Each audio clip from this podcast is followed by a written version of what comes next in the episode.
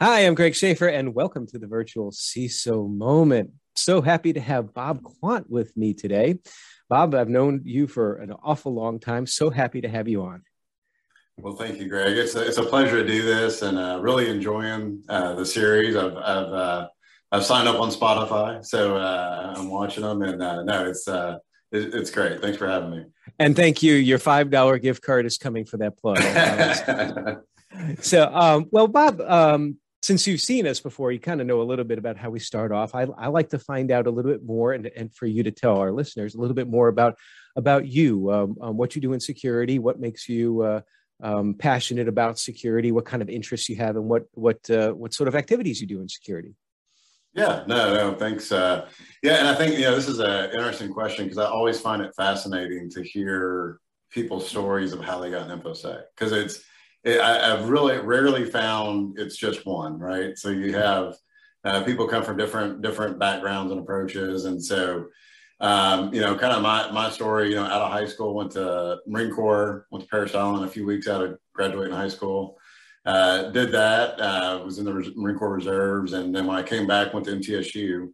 Um, thought I wanted to be a developer, and so um, you know, my first job out of school was at HCA, a kind of interesting approach was it was in HCA's internal audit department, but mm. I hmm. wasn't an auditor. They have such a large, such a huge company.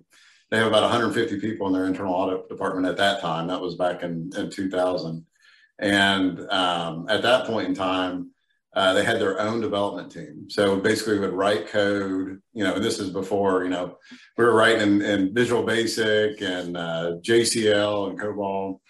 And so we basically would, our job was to get all this data uh, for the auditor so that they could audit the, the hospitals and facilities. So I started doing that. Um, but being an internal audit, I saw this other group called the IT audit group that was relatively new. Um, and I thought that was interesting. So I got an IT audit. And then from there, kind of made my way over into the security side of things and started kind of auditing security areas and made my way eventually over to, to HCA security. So that's kind of my kind of how I went from, you know, thinking I was going to write code to you know getting into the security area Oh, I think sometimes we get sucked into security, kicking and screaming. I know for for me, it was like I was I was networking, and and and uh, of course, firewalls were a networking thing, and so I first I, I, had to learn actually how to block people from connecting. But but um, uh, first, all, uh, thank you for your service with the Marine Corps. I know we've we've had a, military discussions in the past before, and that's actually um, how sort of how I all got involved with uh, IT in the beginning, uh, where um, the guy who hired me he was a former um, Parris Island drill instructor. Well, he might have had you. I don't know. Right. Um, but uh, he said, if you can read a technical order, you can do this networking stuff. And and and so I've taken some of that lessons from the military as far as being able to understand written material and apply it, and also understanding chain of command and and all of that. But I'm curious from your perspective and your experience, is anything you learned in the Marine Corps that has translated well over into information security? Um, you know, so I was in the infantry, so there's no no like specific skill sets there that I think would, would call over. Outside of the key thing is, I think the discipline, right? The discipline, the ability to kind of also maybe you know see the bigger picture a little bit, like you're you're one cog in the wheel mm-hmm. Um, that makes everything happen. So I you know, the military is, is one of those things where I, I would definitely, you know, for young people that are starting out, it's such a great way. Like, I know you were in the Air Force and, you know, it's such a great way to just start, start life, you know, out of high school and kind of see what's out there. So, um, but no, I mean, yeah, those are some lessons I learned. Uh, unfortunately, I had, like I said, I never, outside of picking up a rifle, um, that was about all I did. I didn't know. I came this close from earning uh, whatever that uh, extra ribbon was for sharp, sharpshooter or whatever in the Air Force. But really, you know, I mean, my my my my weapon was a grease gun because I was a mechanic. So. well, um, as you know, we talk a lot about um, small and mid-sized businesses, and I know you work just as I do with small and mid-sized businesses, and um, there's obviously we're recording this April 1st. No jokes about April, April Fool's Day. but uh, um, in in the world today, we have this uh, Ukraine Russia war going on right now, which of course is uh, top on minds of all security professionals and including small and mid-sized businesses. But I, I wonder from from your perspective, and and maybe it's that or maybe it's something else in general but what what are um what would you think is like the most significant threat or threats to small and mid-sized business security postures today? Yeah and that's you know it's one you can't get away from the news right? Everywhere everybody's aware of you know what's going on. Uh, you know i have a lot of my clients i'm sure you do that are always asking hey you know what's the latest on on the Russian Ukraine and are we you know at risk? But you know when you say like what's the biggest threat to small medium sized businesses, I think the biggest one is lack of knowledge. They they, they as far as just not knowing what the risks are and not knowing um, you don't know what you don't know. And so when when I go in, a lot of what I do, what I enjoy doing with small medium sized businesses, education. Just okay, this is you know these are some things that that you can implement like multi-factor authentication. It's relatively easy to implement. We've all been chirping that, you know, for years, um, but it just goes a long way to protecting protecting your organization. And so, I mean, I do think all those threats that are out there, you, you need to be knowledgeable. I mean, similar to like what we saw with Okta last week. I mean, there's so many. Um, I, you know, I think most of my client base uses Okta, so that was Oh. Okay, how is this? How is this impactful? You know, what, what, you know, trying to basically understand understand how that could impact them. You're going to have those scenarios, but to me, and, and again, I, I, know I'm, I'm preaching the choir here to probably a lot of this group, but if you just get back to the basics, um, uh, that, you know, that's my biggest thing is, um, you know, things like like MFA, like Microsoft, uh, we used to all talk bad about Microsoft, but Microsoft really has some great solutions now, like Windows Defender. Um, you know that, that, you can you can purchase for really not uh, you know significant cost to what you know something to have something like a CrowdStrike or something like that would cost.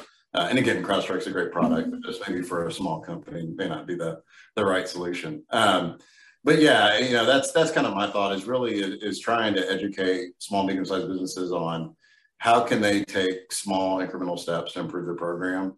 Um, you're going to hear all the threats and things, and you got to be able to react to them to some degree. But you can also get lost in that, and and and if you get back to the basics, I think that's that's the key.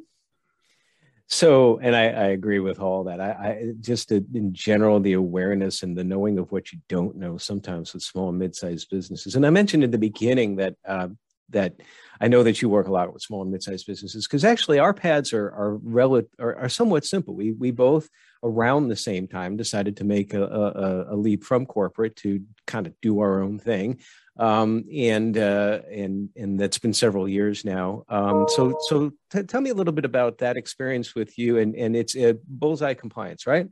Yeah, Bullseye Compliance. Um, the name I don't even know. You know, I think it was you know, some kind of well, we'll help you bullseye in on the. oh, I, I, absolutely on the website, uh, which is bullseyecompliance.com, right? Right, right. I, I, love the the arrow like on the way to the target. I, i've always always loved that imagery that you had up there. So anyway, I'm sorry. Uh, no, no. So that was you know kind of the thought, but I was you know, and to kind of go back to the career a little bit, I was a CISO at Healthways, which was located in, in Franklin they got bought out by another organization called Sharecare out of Atlanta and became the security officer for that that company. Um, and enjoyed it. Both great, great organizations. Really enjoyed my time there. But once you start getting to a large organization, you know the the ability to see the level of change in that organization or the the uh, over time, it takes longer to see it. You may be able to look back in a year and say, "Oh, you know what? We've made some great progress here." Um, but with small, medium sized businesses, the joy of that, of going in and like, and, and, I, and I know you know this, but like within, you know, months, within a month, sometimes you can, if they start to implement some of your recommendations, you can really see an organization, you know, pivot from a security posture of like they're going to hit any minute to, hey, you know what, you, you know, obviously still threats there, but you're in, you're in a much better position. So that's what you know when i kind of started it was i wanted to help these organizations that really just didn't have um, you know anybody in place to really tell them this is this is the direction you need to go mm-hmm. and um, that's what I, I, probably enjoy the most about it or you know is the just seeing that turnaround in, in a in a you know quick time span it's, it's one of my favorite stories on that that um, uh, line of thought too of uh, very small business. One of the first ones I worked with, and they wanted to get to SOC 2 compliance. They had like 20 people, something like that, 20, 25 people, and uh, um, brought them through to their type one and then straight through the type two um, seamlessly. And just to be able to do that for a small organization was just such a such a rush and, and, and a feeling of actually um, making a difference. I think uh, it would be the way that I would describe that. Right, right. No, I agree completely. It's, it's, it's, it's, that's the, like I said, most enjoyable part is making a difference. So, do you uh, have a specific um, group of folks that you or, or, or vertical that you work with, or do you work with all sorts of industries and all sorts of sizes, or really, what's your all, sweet spot? Yeah, I know. Uh, and actually, you know, um, and I think you are as well. You know, really, we're coast to coast now. So we got I got a client in New Jersey and I have a client in San Francisco, so I can go all the way. but uh, and across that, I would say mainly healthcare. Uh-huh. Um, but we also um, have some other nonprofits and and some other organizations that we work with as well. Um, but healthcare is, is typically what what we focus on. So, like being coast to coast, it's uh, um, it, we were virtual before virtual was cool. Because now everybody's doing this. You look back four or five years ago nobody did the, the zoom stuff or anything right, right. the only uh, um, video thing out there really that everybody had i think was webex. And, and well I, I, don't know how many people actually use webex anymore because you know times change. But well um, so I, I know um, you're you're very involved in the Nashville community and information security. I know we've we uh, uh, will always see each other at InfoSec Nashville, which will be this year. I think likely in September sometime. I haven't. Heard, have you heard any uh, dates on that? I haven't yet. No, I haven't. But typically, it's uh, the the premier information security conference of the Southeast, which is the tagline. But uh, it's always a great one day event in Nashville. I'm sure we'll be talking about that later. But um, what are some of the other things that you that you do uh, in the infosec community here and and and uh, nationally, I guess, or internationally? Yeah, I probably am probably less involved uh, now than I used to be. Uh, being a you know sometimes being a small business owner, it, it kind of kills uh, kill some of some of my time, at least from my perspective. But I, have heard of that, yes. but um, you know, I've helped in the past with uh, uh, ISS, uh, ISSA as far as I was on the board for a year, and mm-hmm. Uh, back, you know, even before that, uh, kind of my certification route was the CISA and CISM, and so did some help, you know, with ISACA. Um, I was probably more involved when I was at Healthways and Sharecare. Um, mm-hmm. I try to stay involved by going to the conferences and you know you can go to different conferences, hear speakers like yourself and others, which is enjoyable. Um, but that's probably the extent of my participation these days is really attending those conferences and things like that.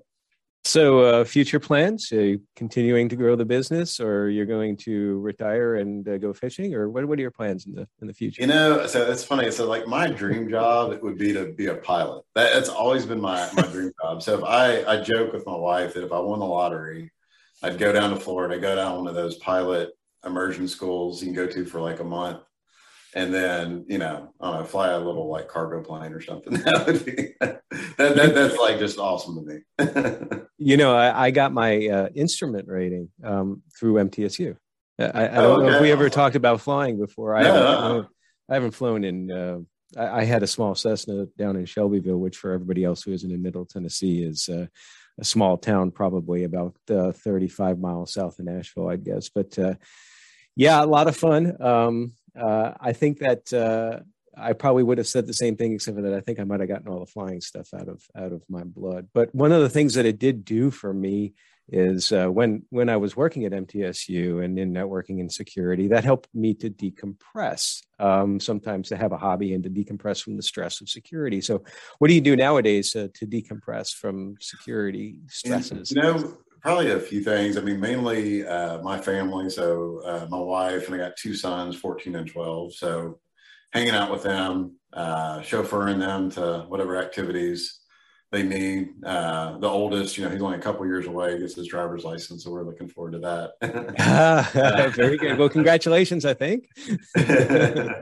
but, uh, uh, and then probably the other thing is fitness. I probably started, uh, I don't know, about five, five years ago um, and you probably heard of it, Orange Theory Fitness. It's it's like a yes. kind of like a heavy one hour workout, and I just I really enjoy that, and it's such a good way to decompress. If you know, just uh, you know, either start the morning off or end the day with it. So um, I've really, really enjoyed that as well. There's a, a Twitter hashtag, uh, We Hack Health. Have you have you heard of that? I have not. No. So, um, from what I understand of it, uh, David Kennedy, he's uh, you may have heard of him. He's uh, um, the founder of uh, TrustedSec and another organization up in Ohio.